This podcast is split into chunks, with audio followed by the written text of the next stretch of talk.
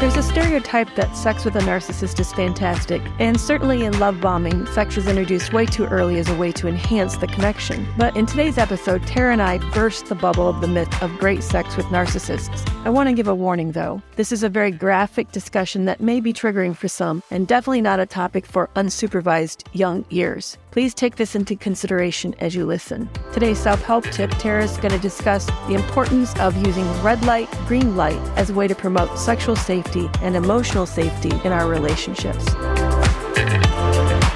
Thank you for joining us on Breaking Free from Narcissistic Abuse, where we talk about strategies, tips, and tricks on navigating and recovering from narcissistic abuse.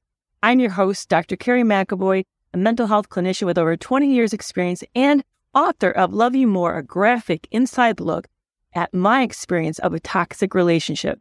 And I'm your other co host, Tara Blair Ball, a certified relationship coach and abuse survivor and author of Reclaim and Recover Heal from Toxic Relationships with a seven step guided journal.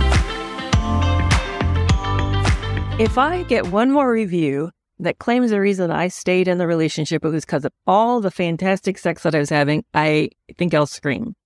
So is that a common myth that you hear that sex with a narcissist because of the love bombing is fantastic? Let's break this down today. I know this is a topic that I have not really, I have not talked about, and I don't know many people who do.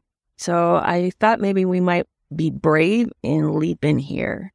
It's definitely a topic I've heard about. I've had multiple clients, multiple friends even, who are like, the sex was so good in the beginning and now it's not so great. And they want to get back to there or they want to stay or take their ex back because the sex was so good at some point. And usually that some point was always in the very beginning when that person was also so kind and respectful and loving, all of the qualities or traits that sort of dropped off when the relationship turned healthy, pretty abusive.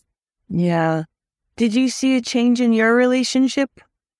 That was not a thing in my unhealthy relationship. It is a thing that I would see in some dating relationships. I dated someone shortly after my divorce who I really saw it more as a really intense push to have sex really early before I was comfortable. Yeah. And it was very intense, very pointed. Like we were having dinner at his house and he was like, my bed's right there over and over again, mm-hmm. this like pushy pressuring, which at the time I really didn't see it as a red flag, even though I'm very aware of it now. But I just wasn't, I was in a pretty vulnerable place and just thought it was kind of cute, which is sickening. But that push to sexual intimacy too early to the fact that it was, it was very pushy, coercive, that kind of thing was a big red flag. And in that relationship, that sex piece was sort of held over my head. Like, we have such good sex. You said we had such good sex. Why would you want to leave? That kind of thing. Yeah. This is stuff that I never shared out loud, probably anywhere. The sex was never good. The sex was always bad. And it was coercive as well. And it happened way too fast. And the first time was good because it kind of featured his best ability to show up sexually if he had to like fully show up, he wouldn't have been able to. And I didn't know that, but it was coercive and it certainly was, um, I was in a lot of conflict with myself. And now I'm looking back at it. it there wasn't anything kind or good about it. It was just that he was pushing it, you know, and it, it felt dangerous to me. And when it happened on that first date, it felt really dangerous because it wasn't something that I wanted. In fact, I I didn't, I didn't want to be in his hotel room. I wanted to be waiting down in the lobby. He even pushed that to, for me to come wait for him to finish packing in his hotel room. And then he pushed sex onto me and, you know, I went along with it. Do I think that narcissistic or other pathological personalities could be good at sex? Absolutely. Anybody can get good at sex if you learn to pay attention to another person's response and their, how they're reacting. But I think this is, I'd love to know what you think, Tara. I think sex is used as a weapon certainly as a tool in these toxic relationships. And I think that it's such a vulnerable place for so many of us that we find it difficult to share with the world what happens in the inside of these relationships, how messed up this area in our relationship is. If the good news was I had 31 years of a, of a good marriage, decent marriage, and sex was good and was normal. It was it was a give and take. It was a safe space for the two of us to be. and we were vulnerable in that space. And I had that history. And I think that helped me to know that something was really wrong in the second relationship because the sex was so odd. It was really odd. The sex in my first marriage, like you, was never good. It, it was never good. It never felt fulfilling. It never felt satisfying. It was really shame based. That was something that I remember from the very beginning. In that relationship, waited mm-hmm. a while to have sex. And I had already developed feelings. I felt by that point that it didn't matter to me as much that the sex wasn't a satisfying place. I thought that was something that we could both work to improve in the relationship. But the sex remained very shame based. And I definitely experienced it as a tool of control. Like if I did something wrong, sex would be withheld in the relationship. Sex was not very connective. I heard a lot of comments that were very judgmental about my body. There was judgment if I was too wet, things like that, that made it mm. this very fraught experience. I always thought it would change though. I'm like, we'll come together. This will be a good experience for us as a couple. We can learn, we can grow, we can experiment. But it was never allowed to be that way. It really was just used as a, I felt like a tool of control in that relationship, especially at the end.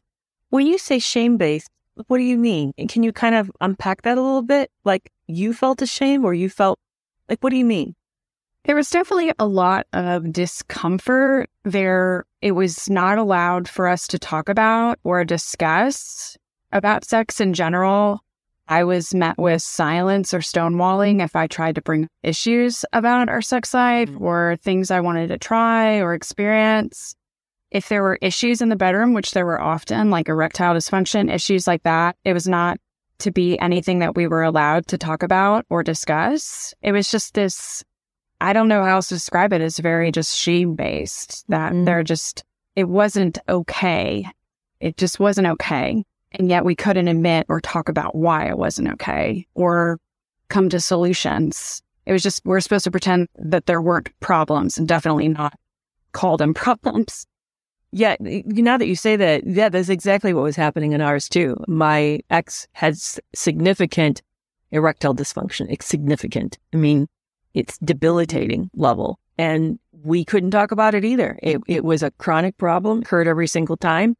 And we had to be creative. But we, how do you get creative when you can't talk about something? When it's so embarrassing that nobody can bring it up? It is definitely not only the white elephant, but it's the white elephant dancing on the bed. I mean, it's just, it was, it was so, such an issue. But here's the other issue was, is that I do believe he had a sexual addiction. Do I think that every person who says that has it? No, but I do believe that he was using sex as a way to handle emotions. He was excessively sexually preoccupied, excessively sexually acting out, including all forms of acting out, every possible way, which meant there was no energy or interest in the relationship with me because he was sexually acting out everywhere. I mean, let's get really practical for a second. How many times can you come in a day?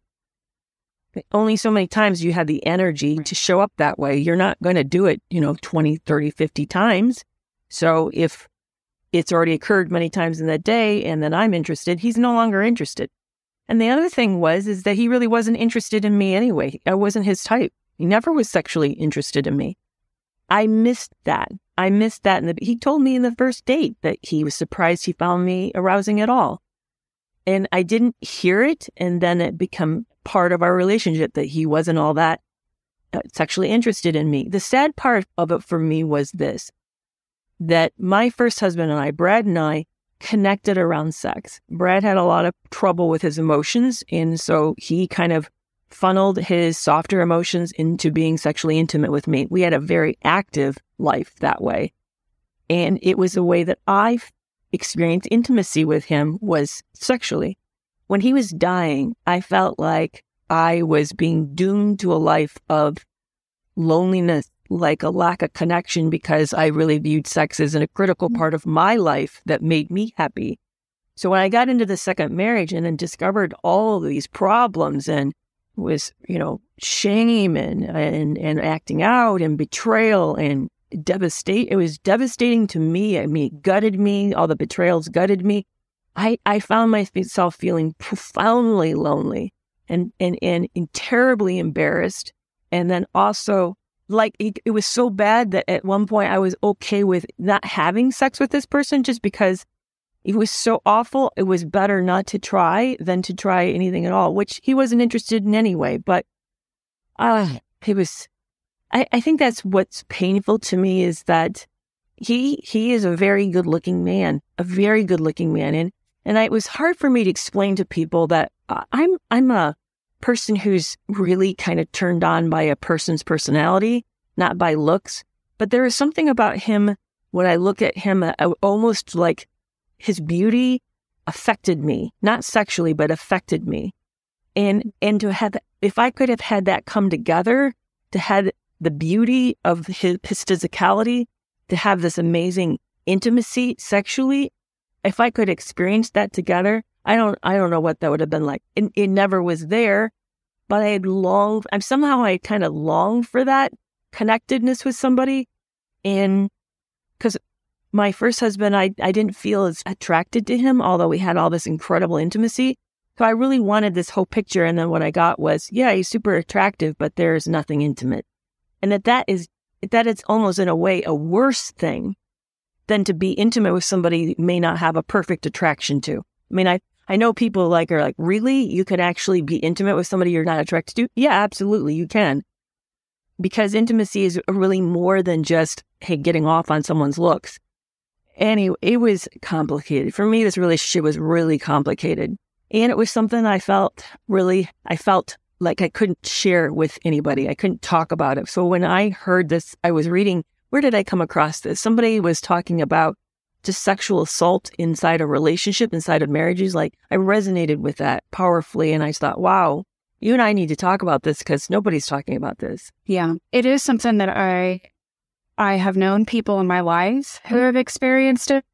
It is not something that I've personally experienced it in that specific way, but I I have met really too many people that have experienced and try to discount it or minimize it, see it as well I offered consent at this other time.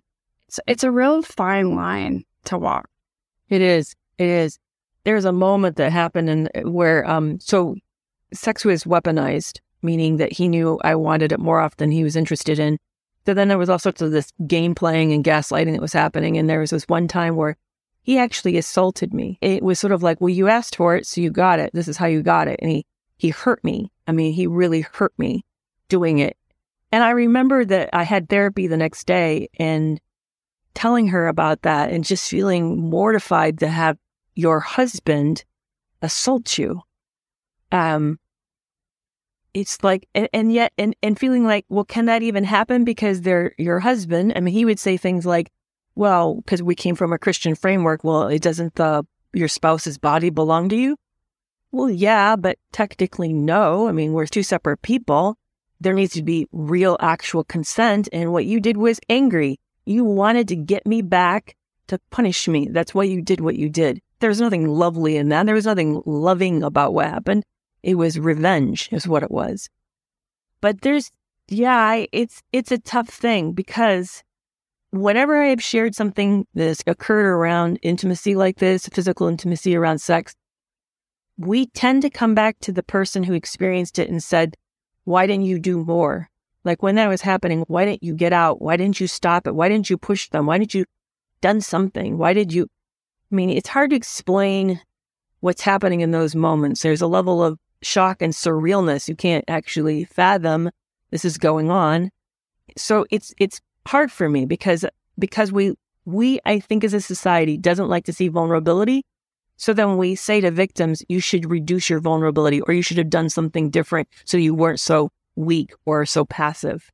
And I think that totally just ignores the fact that not everybody responds by fighting. Some of us run away, like we disassociate. Some of us totally freeze. That I I was not sexually assaulted with my marriage, but I was sexually assaulted in other relationships. And in those cases, I just froze. I couldn't even say no or anything because I just froze. Like my body was stone. And yet the experience still happened, regardless of the fact that I wasn't physically acting interested, acting anything at all. And I think that totally ignores that aspect, or even just that the person might fawn you know, that they might try to smooth it over, make it better, and how incredibly vulnerable it is to be attacked in that way, and how it's such your intimacy violation of your own personal body. Someone's like, they're likely bigger than you. Mm-hmm. It's, there's so much at stake and potentially saying no or fighting back that you may not feel safe or able to do it for that reason. Yeah, especially you got I was sitting here thinking about this. If you're in a relationship with somebody that you hope you can recover, you hope that you can somehow heal and come back from, and then this happens, how do you do that? Well, the way I did it was you just don't talk about it and you push it under the rug and then you move on and you go on the next day and act like I didn't and you just move on because if it becomes this moment, then it's like unraveling, like literally having a, a, a sweater that has a, a, loose knot in it. And then if you start to pull at it, that's my fear. If you start to pull at it, you're going to unravel the whole sweater. You're going to ruin the whole mess. So it's just better to sort of like try to put a knot in it walk away and just pretend, okay, it's done. That's past. Let's never have that happen again. I'll learn not to push. I'll learn not to ask. I learn to be a little bit more compliant and then maybe we can, maybe we can heal. Maybe down the road, this person become healthy enough. We can have this conversation, but we're certainly not here. We're not there now. So let's just not talk about it. That's the way I approached it. What I didn't realize was that this sweater was already unraveling knots were already coming undone everywhere. I just didn't see that. I kept thinking we could we could save this and that my my silence was part of the effort to save it. It wasn't savable. I didn't see that. It was really hard. It was really it, that all of that was really hard for me. Yeah.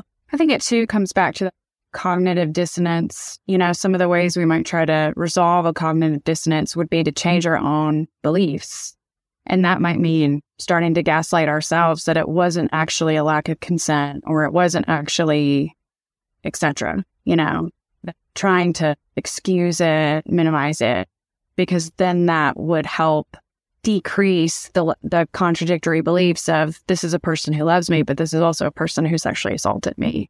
Yeah, we don't view it as sexual assault, then we can sort of resolve that in our own heads. And I think in a lot of cases like that, we really can't resolve that because those are two different realities. No matter how much we try, we can't. Yeah, you're making another really good point. Here's another thing that I, I don't think I've actually said out loud, but I'm going to go ahead and say it here: is that, um, that that he had a sadistic nature, and that part of his sadism was showing up sexually, so that sex hurt. He made sure sex hurt every time he made sure sex her. And I think that a lot of us don't want to say, you know what? I think my partner's doing this on purpose. This is not a little accident. If it happens every single time, and if you even said, you know, when that happens, that hurts, and then it continues to happen, there's something else going on here. And you're right. I was gaslighting myself in the sense that I didn't acknowledge that. That was what was exciting him was the fact that it was causing pain for me that that this was deliberate. And I, I really, I guess, I would hope anybody listening today is that it's important to step out and take a look, step out in the sense of like get outside of the picture and look in, so that you can ask yourself these critical questions because you may be you may be being injured in ways that you haven't fully admitted that you're being injured. I certainly was being injured in that relationship that I couldn't look at head on because I was too ashamed because I was involved, I somehow thought then I was responsible. But I wasn't making this person being hurtful. That's not my responsibility. My responsibility was to see that and to protect myself better. But if we can't see it, we can't take steps to protect ourselves better. And yeah, it probably would have forced me into this position of, yeah. okay, now what I'm going to do, you're Kerry, you're owning the fact that this person's on purpose hurting you that's not good. So wh- where is that going to take you? Yeah, probably early on, I wasn't ready to have that conversation, but I think it's an important conversation to be having. I agree. And I also, I wanted to point out that mm-hmm. I was thinking about what you said earlier with your not finding you attractive, that you knew that, as well as abusing sex, pornography, that kind of thing. That was actually something I discovered in my first marriage is that he had been abusing pornography. I too knew that he didn't necessarily find me attractive. And I knew that from the comments he would make about other women's bodies, that he seemed to highlight features of other women's bodies that I didn't have. And I came into that relationship feeling like an ugly duckling. I had, mm-hmm. I had never been all that cute. And then I had sort of discovered cuteness, I guess, when I was around 23. And I, I really hadn't adjusted to what that meant for me, feeling cute and that kind of thing. He was perceived by many people as seeming very attractive. Like I would compare him to like a Kennedy, a good old Irish Catholic boy. A lot of people have that perception of him, like this, this politician good looks. You know what I mean? And mm-hmm. I, I constantly found myself telling myself like, oh, how amazing is it that someone like him finds me attractive, chooses to be with me, and then immediately put us odds in terms of who had more power in the relationship. And yeah, it really impacted what I allowed to have happen in that relationship because I felt like I was with someone uh, that I didn't deserve, that was better or more superior to me based on just looks alone, honestly. Wow, you're hitting me right between the eyes on that one because I did the same thing. I had us on this rating scale, and somehow I saw myself as coming in about as a six, and he was coming in at about a nine or a 10, and somehow I thought I should be grateful for his attention. I still have to work super hard with that mindset. That's a mindset that's been ingrained in me since very young, very, very young about value, you know, the, that we earn our value or it's because of these unique skills or abilities. So I lean into my intelligence is as a great value that I bring into whatever relationship I'm in. But I fail to see that maybe that as somebody who's always struggled with my weight, that, that that's a piece that I feel super insecure about. But here's the thing, and I think this is what we're both saying toxic people have an uncanny ability to know where our vulnerabilities are. They will capitalize on that because of their own shame and they will sit on top of you in those areas to make sure that you know that you're one down. And and mine though never name called, believe it or not, never, never name called. And he didn't actually even comment on my body much at all, but he found ways, subtle ways to to hurt me and to let me know that I wasn't all that, whether it was just his disinterest or, or bragging that he never had been one to pick Barbie dolls, meaning that I wasn't a Barbie doll, or he would find ways to sort of, you know, to let me know that I was less than, that, that, that I was less than. So I think what, what we're both saying is that, that bringing this out to light and, and knowing that the safety should make you feel loved and worthy and enough. And then if that's not happening in your relationship, then there are some issues that need to be addressed. And that, that, that that's not a bad thing. That's not thing to be embarrassed about. It's just something to get help around. I often see when I work with couples that I think we often become more aware of issues in our relationship as it pertains to what's happening in the bedroom than out of it. And have a lot of similarities. Can you communicate? Can you resolve differences? And bedroom stuff is incredibly vulnerable and intimate for a lot of us. And we don't necessarily love talking about it with ourselves or our partners. But if we're having bedroom issues, then we're having other issues that we just may not be aware of quite yet. Yeah, exactly. I agree. Dr. David Schnarch wrote the book, The Passionate Marriage, and he uses sex and, and intimacy as a way to examine what's happening psychologically, interpersonally between couples that it's it's a perfect metaphor. It's a perfect breeding ground for whatever is going on there. You're also having problems in the same way, but it's in a different way in your relationship. If you're not showing up and being mutually blessing each other, pleasuring each other, knowing how to benefit each other there, you're not doing it elsewhere either. You're right. It's a perfect mirror for what's happening in the relationship. I agree. That was good for us to consider. Yeah, it is. This has been was super uncomfortable for me to talk about. I feel really like, oh man.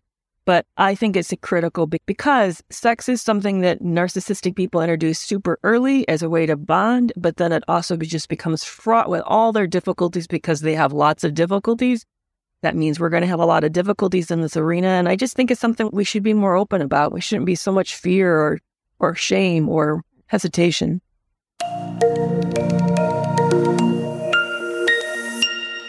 In today's self help tip, we're going to talk about a way that you can use traffic signals to help you in assessing how to go forward with sex or any levels of physical intimacy.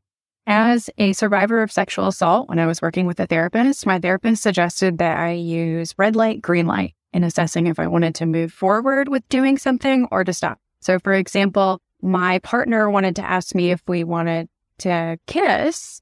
I would have to think in my head of a stoplight. And would I put a red light on that as an absolutely not do? Would I want to put a yellow light as in caution, maybe discuss more, or green light as in I'm ready to go? And that was a way for me to assess physically as well as to check in mentally with where am I at in this process? Does it feel too soon? Should I maybe have a conversation with this person more? Do I need to take a break, come back to it in the future? It really helped me get more present, check in more with my body before committing to something that I may not be okay with. Tara and I know that sex is an uncomfortable topic for many of us. But after listening to today's episode, did you find it particularly relevant as you consider your experience with a potentially narcissistic, unhealthy, toxic, or abusive relationship? What do you think about approaching sex more carefully by applying the tip of red light, green light? You can let us know by emailing us at hello at breakingfreewithcarrietara.com. Make sure to follow, subscribe, and write a review. And maybe you know someone who might benefit from this episode please share it with them. And are you following us on social media? You can find Tara at tara.relationshipcoach and me at Kerry McAvoy, PhD. And we'll see you back here next Monday when we'll be talking about ADHD and autism's vulnerability in narcissistically abusive relationships.